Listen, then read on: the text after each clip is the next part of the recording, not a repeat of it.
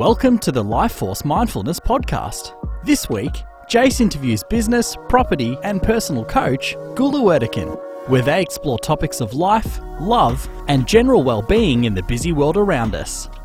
Being an ethnic that migrated here in 1974 at the ripe old age of four, um, you know, mum and dad's vision was to give us a better life. Yeah, like your typical wog parents. It sounds very, very Um, typical. Typical, typical. To, uh, but they sacrificed so much for their three children. It was Mm-hmm. Yeah. all about their three children. When you're growing up, you don't see that, you know, and you start to blame your parents for Mm-hmm. all the things that went wrong in your life, um, because they knew magically how to guide you. They were misguided because they had kids at 16. So I could never understand this. And as I sort of went through life, we migrated here. My mum and dad had work guarantees. They left us at home. I'm four, my brother's five and a half, and my sister's 10, who started work at 13 in a factory. So Huss and I were home all the time alone. And so we raised ourselves. Yeah. We were raised by our community, our other kids, and we literally trial and error all the way through. So there was this huge aspiration of being um, the good girl. I was always the, I played the role of the good girl. I always did the right thing. I was always obedient to my own detriment. Yeah. And my brother always played the rebel. So the the roles that we had, and I understand them now as a you know fifty year old, how this changes. So going through my teenage years, I never had a childhood. I was always there for everyone else but myself. And then when I got to a ripe old age of 19, 20, 21, Yeah. never, oh, maybe not 21, but up until 20, I'd never ever had a boyfriend. I was always about, no, it's not the right time. It was all about timing for me. But one thing I did know that I didn't want to go overseas and bring in an import. Okay. I always knew that, As in import uh, relationship. man. Okay, right. which is what everyone else around us were doing. Like they were all Yeah. bringing these guys across. Yeah. You know, um, a free visa, want of a better term, right? Right. And so I always knew that I'd always meet someone here, someone that was similar to me. And I ended up like meeting Sam, and you know, he was we met at uni, and um, we literally got engaged within three months. No, we, we, we said we were going to marry within three months, got engaged within 12, and got married within two. Okay. So at the age of 22, which is when we got married, we were both children. We were not and at this stage, yeah, you hadn't really had an opportunity to, to grow up. And, at all. yeah, okay. At all. At all. Because, but what what's your definition of growing up? yeah. because my mum and dad think that at 22 you're grown up because your age dictates that you're grown up. Yeah, right. So and I think that there, right there, is hit the nail on the head about um, uh, that difference between uh, uh, an intellectual um, uh, maturity as opposed to, say, an emotional maturity. 100%. Yeah. And as you know, um, I, I often say, Sam and I were just 12 year olds in 22 year old bodies. Yeah. We were mentally 10 and 12. We were. Because when we were married, we didn't know how to shape our freedom. We didn't know what freedom of money was. We didn't know what freedom of time was. We didn't know what a curfew was. We didn't know what to do with this. Mm. And that was like the end, the start to the end. Mm-hmm. And we were in a very diabolical, very destructive, codependent type of relationship. Yeah. And then, anyhow, long story short, So you would say that uh, uh, you were living, but you'd forgotten how to have a life, more or less. I don't even know what living was, Jason. Yeah. I honestly, I reckon I was just living other people's lives. My life was so.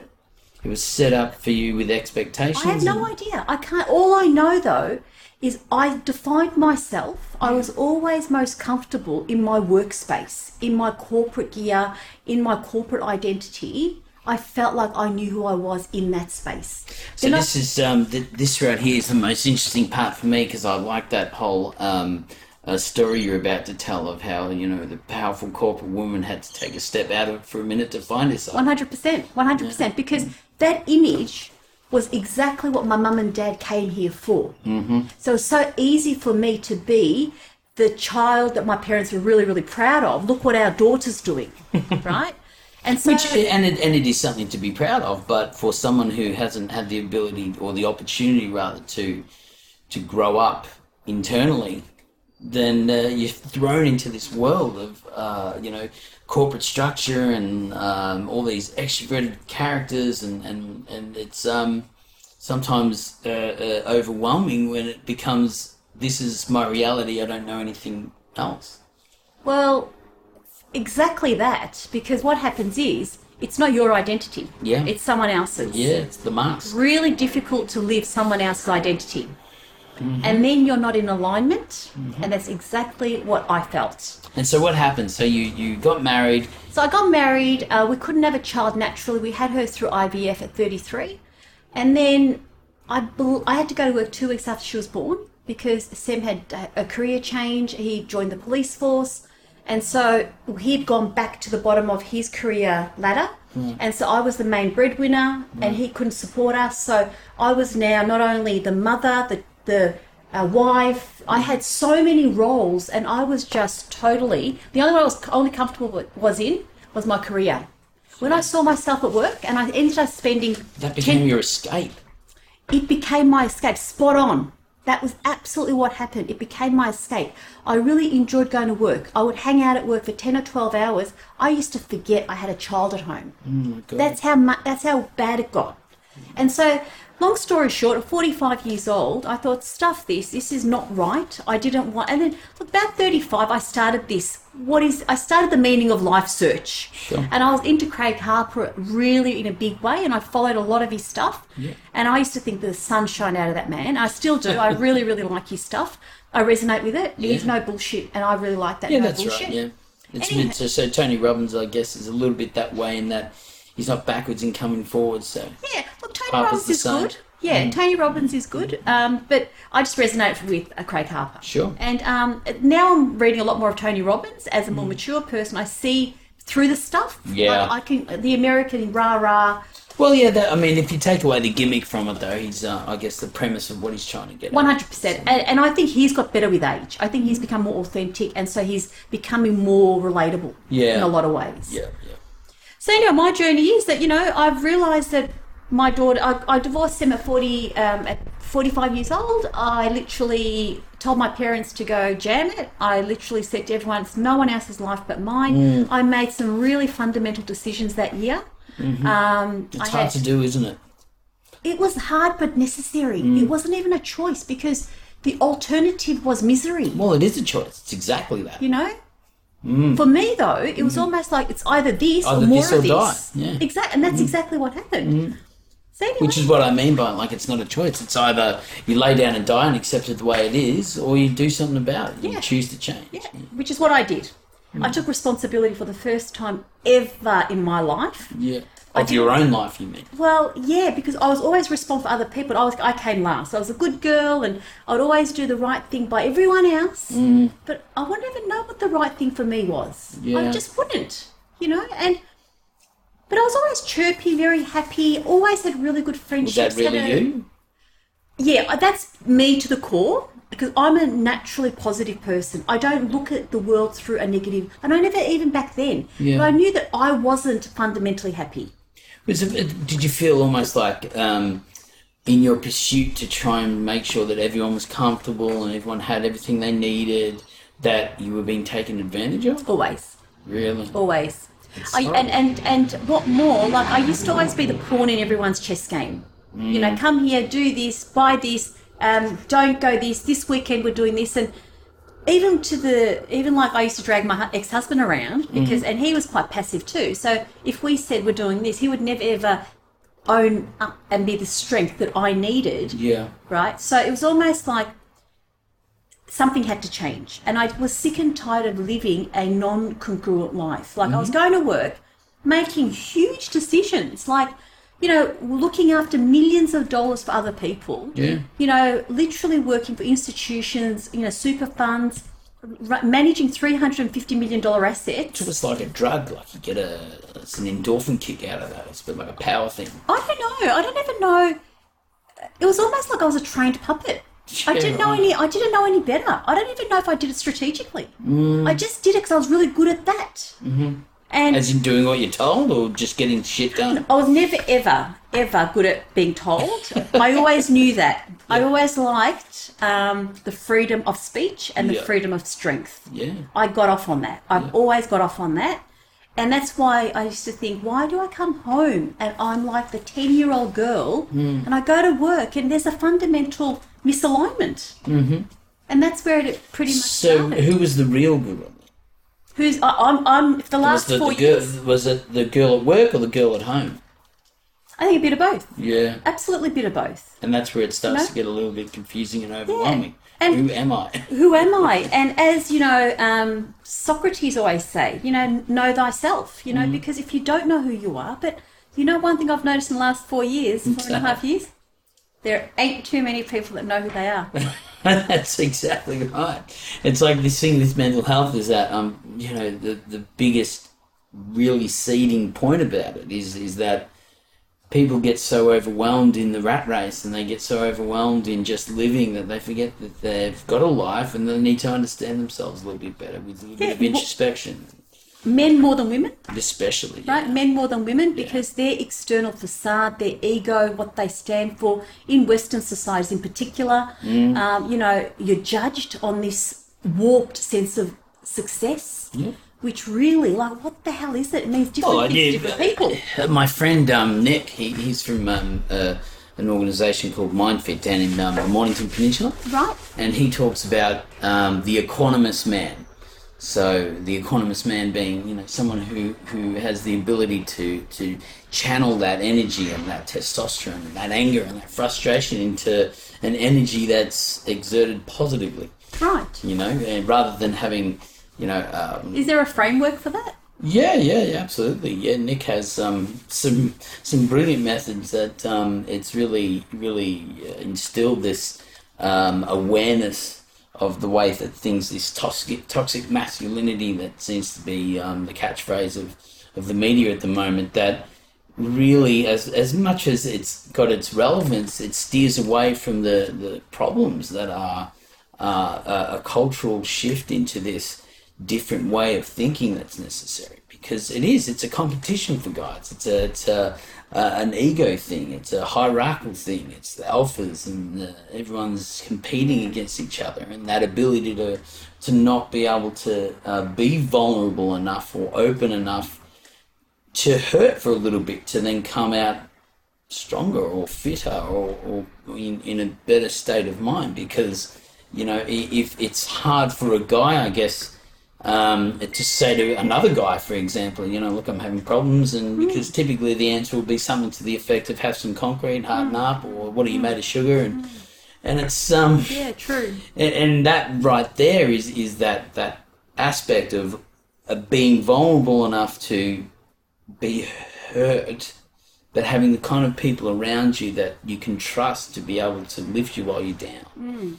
And and without getting political, you know, there there seems to be a lot of focus on everything that men are doing wrong, but not a But lot on what they're doing right. Yeah, but this is the thing though. That's very subjective. Right and wrong is extremely subjective. absolutely. and what I've learned and what I know true, as Oprah would say, what I know for sure, right? What I know for sure is there is no right and there is no wrong. Mm-hmm. There is, there just isn't. Mm-hmm. And it's again comes back down to who you are and what your map represents. Mm. You know, ultimately, I want to know more about this map too. oh, the map for me is not. You know, do you know Dora the Explorer? yes. It's not her map. It's not that kind of map. But every your map, everyone's map is as unique as their fingerprint. yes. It has to be. No two maps are ever, ever, ever identical. However, there's there's two frameworks that I strongly um, subscribe to, Yep. and I work with my clients with these two particular frameworks because I think easy is not the end game, but simplicity is. Okay. Right? Because you don't want to complicate like stuff. that. Easy is not the end game, but simplicity is. In our It's culture- life's hard. Well, in So our culture, we all want easy. Yeah. The, The magic pill, fix. Mm. the magic pill, the quick fix, but there's no such thing. No band aids. No band aids. But there is simple. Mm-hmm, But simple doesn't equal easy. And how do we get to a state of simplicity? Is it with gratitude? Is it with love? Is it with Well, trust? this is the thing. It de- you got to first define. You've got to first define what are your goals. Like, what do you want? What are you really here? What's the end game for you? Yeah. You've got to know this. Without knowing that, you cannot build, and you'll always be in a state of, of confusion and not clarity. Yeah. You've got to have clarity before you go anywhere. Mm-hmm. And that can only be done by coming back to the original question who am I? Mm. You know, am I my mum and dad's belief systems? Am I my society's belief systems? Yeah. Am I, what do I really value? What do I What value? are my What are my values? values? Yeah. Over the years, I really thought I valued integrity, honesty, trust, and all the typical value systems. However, someone actually said to me, they are shit Mm. values. and I thought, really, what? I thought these were like the best values. Yeah. Because they need someone else. You I can't. think they, they need to be broken down though into a different. So typically things like integrity. Well, what's the definition of integrity? Look at the Oxford Dictionary. it wasn't really the definition so much Mm. as it was that I can't deliver integrity by myself Mm. in a vacuum. Yeah. That's why they were not good values. Yeah, yeah. It's not to say don't be integral or Yeah. Mm. don't be trustworthy or honesty. It's just that if I lead by honesty, integrity, and val- I need another person for validate that it. For that to occur. Mm, mm. So how do you know trust is broken? It's never broken with one person. It's broken with two or multiple. Mm. But it, I mean, I suppose I, I look at it like trust in yourself.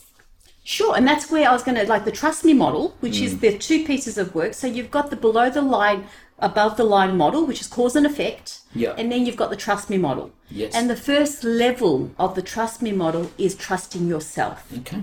So again, I'm not saying that trust isn't a part of my value system. It just doesn't lead from number one. It's now gone down to number 10. Okay. So then I've gone, wow, I got that. I got that in one instant. so then what would a good value look like?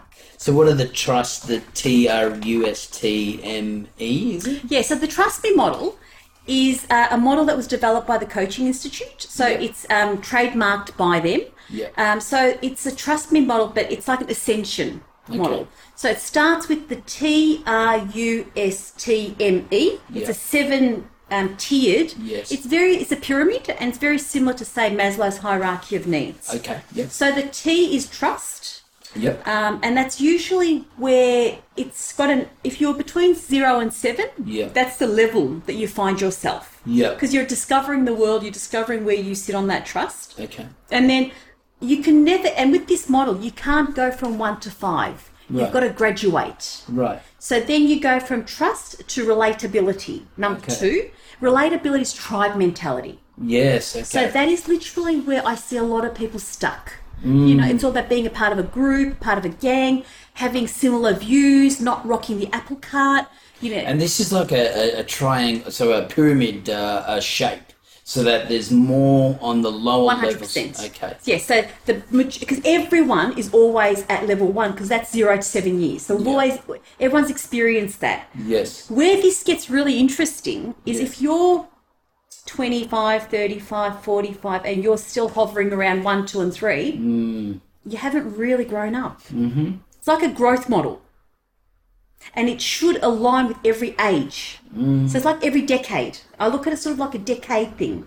But number three, so you go trust, rela- relatability, you is uniqueness. Okay. So when you're about 16 to 18, you break away from the relatability tribe, Yeah. being a part of a group, and then you try to find who you are. Yeah, you know, the purple hair, the earrings, the tattoos, the drugs, all of the stuff to find out who you really are. Yeah. Then from you'd want to hope by 20, early 20s, mid 20s, you get to the next level, which is systems and structures, where you know who you are, but you know you can't live on this world by yourself. So you're now looking for people with similar types of What age group would that would that typically? I'd say between 20 to 25 to 28 Okay. should be the S mm. in a perfect um, theoretical world. yeah, of course. And we'll talk paper. about and we'll talk about the majority of people where they live, and it's very interesting numbers. and where they uh, theoretically should be. Yeah. Correct, Yeah. exactly, because we have a, a natural development. As our age develops, our brain develops. Mm. Yeah. And we've got to let our physiology develop with our mentality, but we don't. Yeah. Yeah. That's why there's a lot of 50 year old men, babies, kids walking around. Man around. boys. Man boys. there, there are. And I say men because women have to grow up because we're mothers and nurturers and there's a different Yeah. things happening for us. Yep. Yep. And so we- we're at S, and then after S is T, and that's tenacity. So mm. that's where your character is built. Okay. You say who you are and you show up to who that character is. As in, you're putting um, aspects of your life in place to align with who you decided You you've become identified. true to who your core is. Yeah. That's your character. Your tenacity is your character. Yeah. And then it's the M, which is your meaning in life, and that happens between 38 to 45. Okay. And then E is evolution. So literally, you get into a stage where nothing, you don't care about anyone, else, anyone else, but you know what the big picture is. Yeah. And that usually You've happens. seen enough. 55 plus, I would say, is your E. Mm. However, that's that's a very very simplistic way Sure. of saying how we should get there. Yeah. But that excludes All other the other things like life. it, exclude factors. You know, Yeah. it, and this is why it's a model. But if you and one thing when I discovered this model, it made it easier for me to connect with people Okay. because my own family hovers around one and two. Hmm. Which would be incredibly difficult. But when you go up the rung, Hmm. every level's already in you. Do people, do you think, go up and down? No, you generally can't. It's a, it's a, it's a, it's a bit like saying ignorance is bliss. So level one and two, they're ignorant. They don't know what level three, four, five, six, seven looks like. So you've got to be very kind to these people because they're not being rude. It's compassion. Correct. They're not being rude because They they genuinely want to be rude to you. In fact, they're probably very kind people. They just don't know how to express themselves to someone at a higher level. Yeah. But what you've got to do is that character in number five level, when that comes out, because ideally what you're doing is you already, you've been at one, you've been at two, you know what it looks like. Should be welcoming. So you then have to go down to that level to connect with those people. That tells me how intelligent you are. That's a sign of intelligence. And that tells me you got empathy, compassion, and all the other things. You can be grateful. Those things become you. I love this. I love this because, and I resonate with it a lot because it's it's exactly um, what I see in you know people who are close in my life. That you know, while they have all the intellect in the world, while they're as intelligent academically, that emotional intelligence is lacking. It's different though. Jason, uni doesn't teach you this. No, As you know, absolutely you've got not. shitloads of qualifications and so do I. Mm. right? it's it took me 45 years. Yeah. And huge Forty-five effort. years, three degrees later, and and a wake-up call. but also too the funny thing is that i do 20 to 30 hours a hmm. week on this subject yeah, right. because i'm so passionate about it the more i now want to take this to schools i want to get into it's like that chicken and egg hmm. do we teach the kids or do we teach their parents because. One or if- both. well they've got to be different structures with Yeah. different levels of how you take it Okay. so that's pretty much where the end game is for me Yes. Okay. That's So- great. I think it's yeah, fantastic. so by the time I'm 55, I reckon there'll be some kind of structure around this that's sustainable. I think with with along with um, you know that model, the, the other example I use for um, especially for, for guys who typically when there's a relationship breakdown, there's um, guys will tend to take it on a lot harder. Yeah, if they do. Um, it's personal for them. That's their identity being crushed. Yeah, it's exactly right. Their ego's Ego. being challenged. Yep, spot on. Men live. See, this is the other thing too. Um, we are wired. We are wired to live in our head, Mm.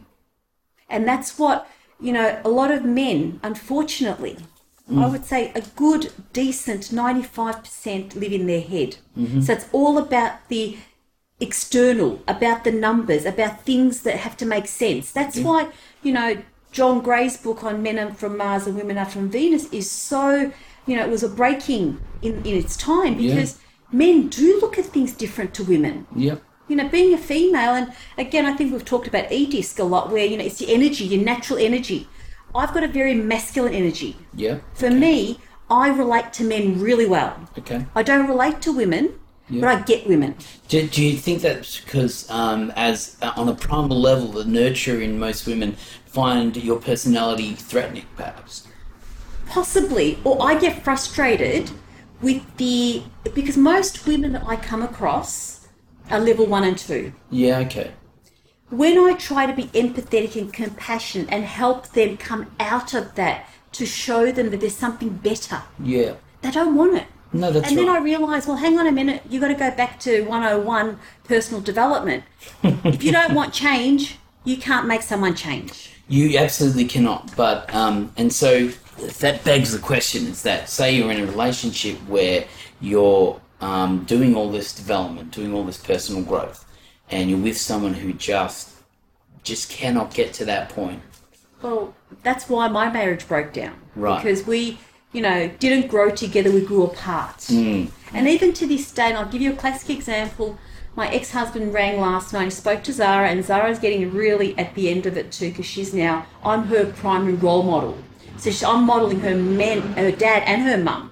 So she's becoming a very um, alpha dominant female, very similar The to apple how doesn't fall it doesn't. from the tree. It doesn't. And her dad said that actually. Her dad said something to the effect, God, you know, you sound like your mum. And she's like, What's wrong with my mum? And that's how it happened, right? Defense, defense. But the thing is, he made a really silly comment. Like, we're, we're going to a wedding next Saturday. Okay. And he said, You know what? I'm not going to go to the wedding. And I just thought, what a childish thing to so say. he said out of spite, almost. Or? Well, it's almost like, because we were going to be there, Yeah. and it's almost like, well, I'm not going to have fun now because you're going to make my night, for some reason, I'm going to make his night bad. So for that reason, he's chosen not to go. And I said, well, I think you're losing the total reason as to why we're going to the wedding. We're going for the people that are getting married. It's not for It's not all about you. do you know what I mean? And that's that's is where the trust me model. Sam hovers around two and 3 mm-hmm.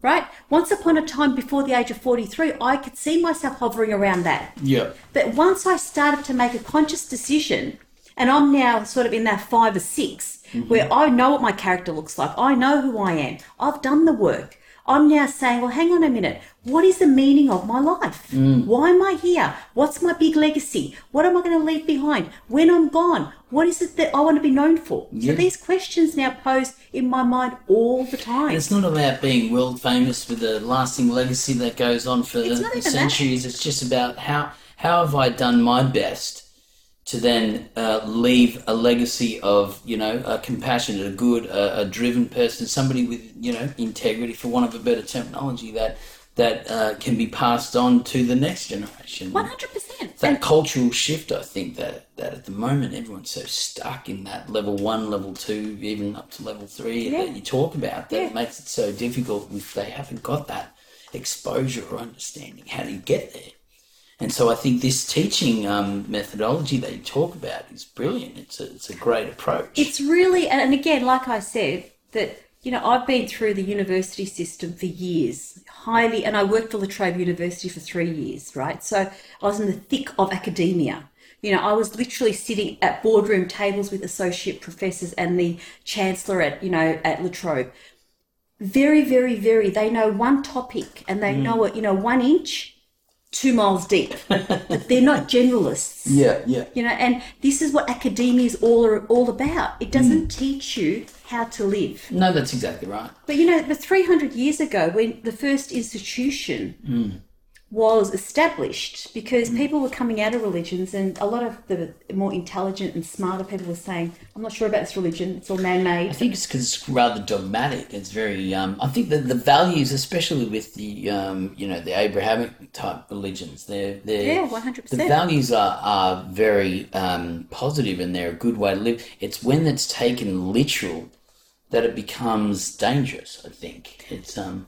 Look, I think we should avoid religion at all costs, especially Mm. through this, because it's it's one of those things where you either it's a belief system and it's heavily ingrained in people. Mm-hmm. Yeah. So it's like they say with politics and religion, you, you just leave it alone. It's what, like the theology or the spirituality in it. I think that's important rather than the actual religion. Well, what, what I was trying to touch on is uh, 300 years ago, when universities first started, if you were a scholar or if you were someone that came through the university system, Yeah. you were regarded in your community as someone that people could actually go to, consult, Yeah, yeah. you know, the actual leader. because universities were very much well rounding people. Yes. They were giving you a way of life that was different. you know, it was like a secular way of life. it, it- what I found in the in the current um, socio-economic climate is it's the, the universities themselves that are the worst for taking a political agenda or That's all about. It's a business now, though. yeah University is about churning a technical skill, giving someone a piece of paper, hoping that an inter- international student fails because international students have to pay up front. Mm. So it's all they've morphed mm. education. yeah yeah yeah And you know in your industry, and I know in mine, mm. I'll have a graduate that literally will come and in an interview, Yeah. and I'll have someone who's got five years' experience with a great attitude. Yeah. I'll pick that person over that person any day of the week Sure, sure. because people um, and culture is is a big shift at the moment in all industries, I believe, or at least most of them. That well, um, they're trying, aren't they? yeah, They're trying. I don't know whether they're going to get it right because, again, there's so much um, investment necessary. There's so much, um, you've got to do it in a way that's got to be extremely, um, you know, inclusive. Because if you're not a part of the decision making, how do you own it? I think with that though, there comes um, an accountability as an individual as well. It's like you know, if you're contributing and if you're wanting to be a part of that cultural change, then that's a great thing. It's when those people, the stronger people, the leveled up people, are trying to carry all the people who aren't interested. What do we do at that point? What do we do? Do we make a decision? You made a great point there. You hmm. said accountability. Hmm. And that's what I was going to take you back to the other model, hmm. ab- above the low, below the line. yes. 98% of all people live below the line. Yeah. And this is a th- this is actually a, a thought process.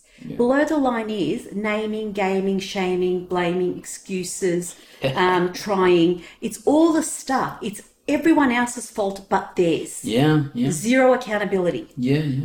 One of the one of the big um, um, notes that I, I give um, the people that I see is that um, you know when they're sitting there and they're blaming each other and they're blaming the kids and Yep, they're blaming their yep, friends, they are. blaming mum and dad. Of course they are. I, and I stop them and I just say, if you're if you're going to recall a list a mile long of everything that you blame someone for for that everything that's bad, then you, you better blame them for everything that's good as well. Yeah, you said that. Yeah, and, and, and again, but they but they miss that because you know how we've got um, generalizations, deletions, and distortions. Yeah, yeah. So at the moment, there's over two billion dollars, no, not dollars, two two million pieces of stimuli Mm. that come between our eyes and our brain every day. And I guess the, the that social uh, media uh, all of that. That's why everyone just like you know how Head in their we've all been there. Like you know, you you you scroll down a screen, two seconds after you've scrolled, you forget about it. Yeah, that's true. You know,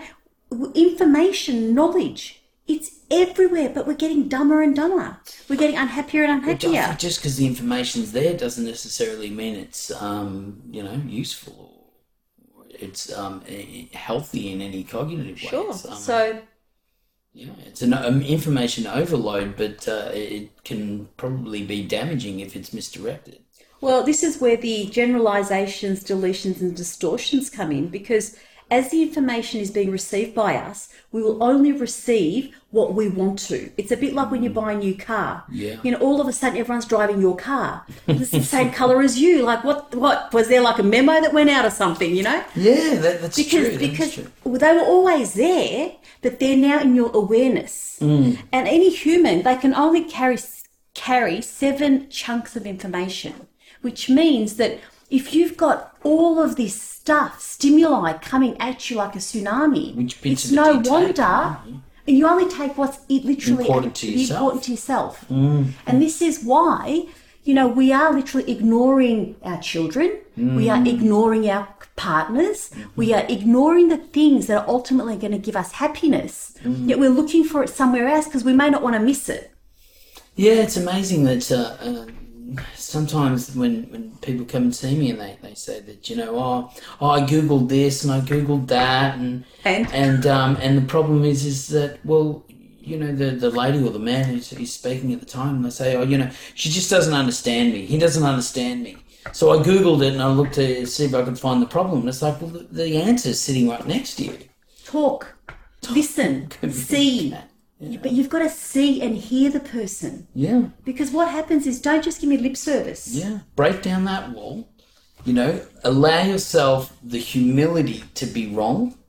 You know, chop down the ego Yeah. and expose yourself to that vulnerability to be able to trust that person that you love. But Jason, why don't you think they do that? Like, what is it that you It's teach it's, them? it's ego. It's it's definitely ego, and it's a deflection. It's all Ego's about. learnt. We all know ego's learnt, and it's the fight and flight. And There's a lot of deflection. So so everything you know when when they're telling me the problems. The problem's always about what everybody else is doing, and and you know when I go to work and the boss is giving me a hard time. Below the line.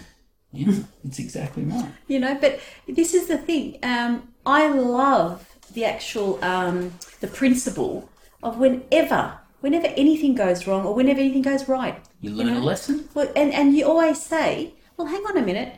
You know always bring it down to the three fundamental pillars mm-hmm. accountability responsibility responsibility and ownership. Mm-hmm, mm-hmm. You know how can i own this? How how can i be it's it's not who can be responsible who was accountable and who's going to own it. Never. Ever. Yeah, that's exactly right. And and I I think most most conflict can be resolved if for just one moment you stopped. Well, what about what you did, and what about what he did, and what about everything else except for? I wonder what part of that I should take ownership of. I wonder what part of that I'm accountable or responsible for. So now bringing back that, bringing that particular scenario to the trust me model, hmm. when that happens and you watch people bicker, you go, mm. shit, you can see exactly where their headspace is at. You know, level one and two. Yeah. You know, because level one and two will always be tribal. Yeah. You know, and yet uniqueness is trying to break out. But that's also quite unresourceful at times because I can do it all on my own. Well, you can't do it all on your own. It doesn't work this way. We don't live in a world just by ourselves. You know. Yeah. And so this is where you can then say, well, hang on a minute. If I'm going to be accountable, if I'm going to be responsible, if mm. I've got to own this, Yeah. what does it mean for all these people? And what messaging are they saying? Because inherently, I don't think people are actually bad. I mm. don't think people set off to be mean. I think they just don't want to be found out that they're not enough. Yep. Or, you know, that they they don't belong or they're not lovable because they Well, don't that's that vulnerability that a lot of people just can't seem to be able to uh, be exposed to. And trust the people that are loving and supporting them to say, look, at the moment, I'm not my best. I might be well, I might not be well, but I'm not my best. I really want to be. I really want to be for me and for you. And, you know, it's not a codependence. That's uh, me trying to be present as my best version of myself. Sure, absolutely. And, you know, and then comes the question the media, the Western, the lies, the consumerism, the capitalism, all the other things that come with comparison. Yeah. But look at you, you know, don't you want to look like this in seven days? And all of this, the stuff that we're sold. I love those um, when you go onto some blogs and you know five five ways to have a happy marriage and Yeah, just follow these steps, yeah, you know? or you could do some introspective rebuilding of yourself. so again, we know, and, and I know absolutely. And I was going to say, I watched the movie What Men Want the other night. Have you seen that? No, I haven't. no. Okay, so it's a, I took Zara, uh, my 16 year old, um, Yeah. on a Valentine's date. Whoa. So for the first, I got dinner for her. I bought her a Does Mum approve What do you mean? of the day? Oh no, you oh you go. Oh, I thought you were the third No, no, no, no, no, no. I totally misread No, that. she doesn't. She doesn't have a boyfriend. Oh, I and- see, yeah. And I don't Yeah, have yeah. anyone. So we Yeah. basically said, you Oh, know what? cute. And I, she didn't know what was going on, so Yeah, we went out to see what we, what men want. Yeah, yeah. And so we had a really that. nice. Yeah, it was fantastic. It was, a, you know, we went to a really nice cinema and we had dinner and. Um, we, we do that all the time, you know. I, that's one thing Zara and I do. We love you guys to do best that. friends?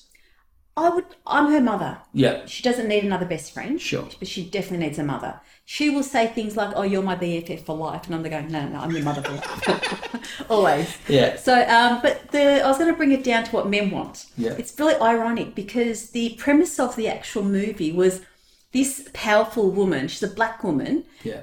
Taraji P, I think her name is. Okay. Um, she works for an ad ad agency, and she's Okay. one or two females in a in the partnership. Um, Like in know. contemporary sense, so not Mad Men style, just like no, it's like a very modern take Okay. on um, you know your typical ad agency. Yeah. Anyhow, so the thing is, just like what I don't know if you saw um, Mel Gibson's "What Women Want." Yeah. where he gets electrocuted and he can read women's Mm-hmm. mind. The same thing happens here where she can read men's minds. Okay. And so she's in the boardroom and she can hear Yeah. what their thoughts are.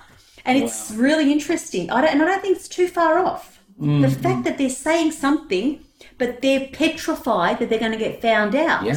Yeah. You know? That is exactly how it is. And now, um, often, so sometimes men will react with ex- exhibitions of strength. You know, they'll get frustrated and they'll hit walls and kick things, and you know, it's better than kicking someone. But it's when they do that, and, well, it's true. But you know, uh, often the partners will be scared, and fair enough too, because they should never be violent. Yeah, but, yeah, yeah, yeah. um, I guess it's important to try and remember that when they're in that primal state of being the man of the house and trying to be in control and, and that power struggle, and that they're not at a point where they've allowed themselves to be vulnerable to their partner, who they again on a primal level are thinking of as a nurturer and a caregiver, and and it's it becomes um, embarrassing almost for them. So they try and show off with these exhibitions of strength, and they kick things and get it fight. And that you know, if if there's no real appreciation for what's happening there on either side, it just becomes this exponential problem that just never stops or diffuses. Smack bang on the money. And that's mm. exactly what the end of this movie showed, where mm. ultimately what men really wanted was exactly what women wanted to be loved, to be appreciated, to be mm. respected, to be seen, to be heard, Yeah, to be understood. And the messaging was fundamentally, we're not really emotionally that different. Physically, we have to be, right? You're the hunter, I'm the gatherer, right? We get all that. But this is what, when you start to really look at the world in that, it's really simple. It's not easy, It's not easy, but very it's simple. Yeah, I right? like it. It requires daily calibration, Yeah, it requires discipline, yeah. good habit formation. But then that leaves a uh, life of influence where um, But you got a choice. Yeah, What do you want? exactly, Comes back down to that question. exactly. What do you want? You know, because if you don't know what you want, how can I know what you want? Exactly. Yeah. And that's the thing with a lot of marriages. And as I was explaining to the other day with John Bradshaw, you know, I love, love, love his one statement. He says, you know, and he's a very religious man. And he said, God, I love you and everything, but you got one thing wrong. You know, we really had to have kids at 54. And so every time I hear that, I just laugh because Yeah. what he's inherently saying is a kid can't have a kid Yeah. and expect that kid to be complete psychologically, emotionally, have all the regularity, have all the vulnerability.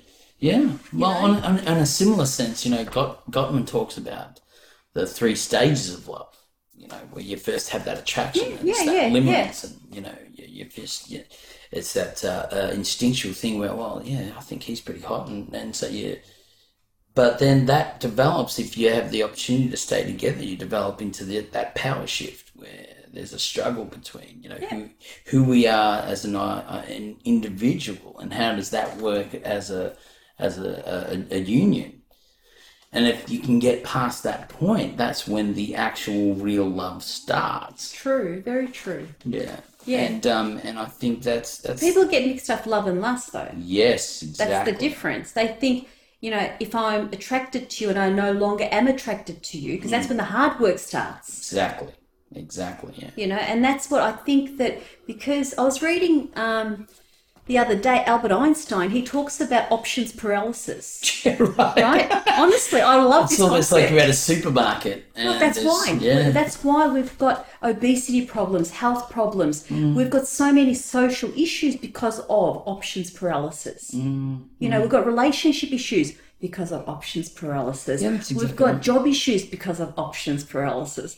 You know, all of those things. there's this, uh, you know, uh, uh, and and without getting into the the um, nitty gritties of it all, but yeah, I was I was in a relationship where it was exactly that, where you know you you are, of course, you make mistakes. Everyone makes mistakes. So We're human. and- If not, if, if we're not anything, we're human. yeah, and so Perfectly imperfect. it, it was you know the the the uh, statement was um, I need to see I need to see holistic, tangible changes in you, and so I that was uh, lightning. Are you at work?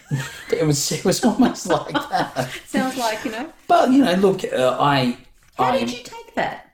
uh, it was a lightning bolt. It was. What was, does that mean? Well, okay, for me, I guess uh, my past is that I, I came from a lot of um, traumatic experiences. You know, um, some real life stuff that were in your face to a bit more deep seated um, from childhood stuff. So um, it it um, it sent a shock through my body that you know this this is the most important person in my life. I don't want to disappoint. I don't want to be a burden to them. So I'm going to listen to everything that she is saying to me in the hope that I can learn something about what she's trying to tell me. And what ended up happening was I spent the better part of 18 months working on my own development. Um, but in the process, she appeared to avoid doing that. Maybe she was. She she didn't speak about it much. Um, and I was very in your face about it. I was like, look what I've learned. You know, this is this is get check this out, read this article, and um, and I don't know if it was out of intimidation or if it was out of just a, a lack of appreciation or or even an understanding that she just um, deflected it all and and uh, decided I was of no worth or value. Um, and I struggled, I guess, understanding. Well, I did exactly what you wanted and then when I finally realized that it was, well, actually, I had to do this for me, that it became valid, it became important. Yeah. Yeah. Yeah. And, and that's ultimately uh, most couples always like you know how they have the seven year itch and there's these typical things that we coin and you know we sort of say oh that's about right because if you're there at that point russell harris talks about um, ACT therapy, which is acceptance and commitment therapy. Yeah. And literally, what, you know, the premise of, of that is every relationship has got 12, 18, or 24 months okay. of a use by date. you're either work at it because you see something fundamentally deeper mm. or more than the surface stuff. Yeah. But both parties must agree that there is more. Yeah. And you've got to grow together after that point. Well, then it becomes, if you, if you don't have that, it becomes a pursuer and, uh, what is it, a, uh, someone who's always pursuing and then someone who's always running away from that pursuer. I suppose. Insure, yeah. pursue. So, but look, again, there's so many models out there and mm. there's, and it's no secret that at the moment in 2019, relationships, yeah, the relate, and now it's almost like it's so blasé. It's very blasé too. Yeah. You know, I'll get married and I'll have children, and it's okay if we don't stay together. I'm okay with that too until mm. the next one. And there's no right or wrong. Mm-hmm. You know, if that is what you genuinely think is the way that you want to live your life, well, rock on. If you want a marriage and you think that a marriage has to go a certain considerate time, mm. then where is your hard work? Yep aligning. Are you that. only sticking around for when it's good, or do you I don't know. nick I, off when it's bad? You know? I see. I've seen different examples of this. Yeah. I've seen couples that have just about been divorced and they've turned it around. Yep. Because both of them realised it was too good to throw away, mm. and they've turned the ship around. Mm-hmm, but very few people now, because of options paralysis. Yes. Um, they think, well, you know what? I don't need you. And, and they make it that below the line, there's no responsibility, there's no accountability, there's no ownership. So Nick Nick Satin talks about a, a 90 day process where it's um, it's about no major decision should really be made outside of a rule of thumb 90 day. What do you uh, mean? Period. Well, what I mean by that is that you know if even if you feel like you've reached a point where I'm not in love with this person, it's not going to work out um, there's no hope for this. What's the point of trying? I know what the outcome's going to be. Then what do you have to lose by investing in trying to work on that and focus on that relationship for just 90 days to know for certain if that decision that you're making is mm. going to be valid or not? Because it, it's difficult if you've just checked out, especially if there's a pursuer give them an opportunity. Are they not important enough at some point in your life to have give them that opportunity, even if you feel like you're not um, in a place that resonates with that? And um, and he he does uh, talk about how couples were at the absolute brink of, of just being complete mortal enemies that are now profoundly in love that um, they've probably redefined what love meant yeah exactly and that's exactly it too because you know, there are so many subjective words out there, like, um, you know, love's very subjective, respect is very subject, subjective, yeah, yeah. Um, you know, power is very subjective, intense is very subjective. You know, all of these words are very subjective. When we're using them and we're throwing them around, mm. we hope that the person understands the context in which we use them. Yeah. Right? But if you scratch the surface and you basically, did you understand what I meant? Chances are they probably didn't understand it the way it was intended. Yeah, and it, and it upsets their value system because one thing I, I know that whatever bothers someone is them. So whatever bothers you is you. That's a good point. Can we can we um, um, just repeat that? So it's So, in essence, when someone gets angry, upset, frustrated, annoyed, something's gone on in them. Something's conjured up. Their internals, their subconscious. Yes. And your subconscious is where your belief systems and your values live. And would you say that that someone who has that awareness can work with those shortcomings and develop? And it's the ones that um, uh, don't have that awareness, it becomes scary. Do you know what I like, Jason? You know, one thing, when I get upset and angry and something goes on for me, that's gold. Because I know I'm going to grow in that moment. Yeah. Because something's gone on, something's upset me, something internally has conjured me up and given me now a restless feeling. Yeah. i got to find it. Well, that's that optimism, that glass half full. Um, But you have to find it. Because if you don't find it and go, what happened for me there? Why did I get annoyed in that moment? Yeah. What did that person say that pissed me off? Yeah, yeah. If you don't, can't pinpoint it, you go, wow, that's a value system that's been violated. Mm. And then you go, is that my value system or if it's something that I learned when I was five? and nine times out of ten, it's just stuck. Yeah. You true. need to pull it out and you go, that doesn't live in me anymore. Go back to your recalibrated value systems. And I, ne- like for me now, I was talking about the other value systems that I held for a very long time. My newly recalibrated value systems are my first one is health, fitness, and vitality. Mm-hmm. Because if, I, if I'm not healthy, if I'm not fit, and if I'm not vital with energy, I've got nothing. Mm-hmm.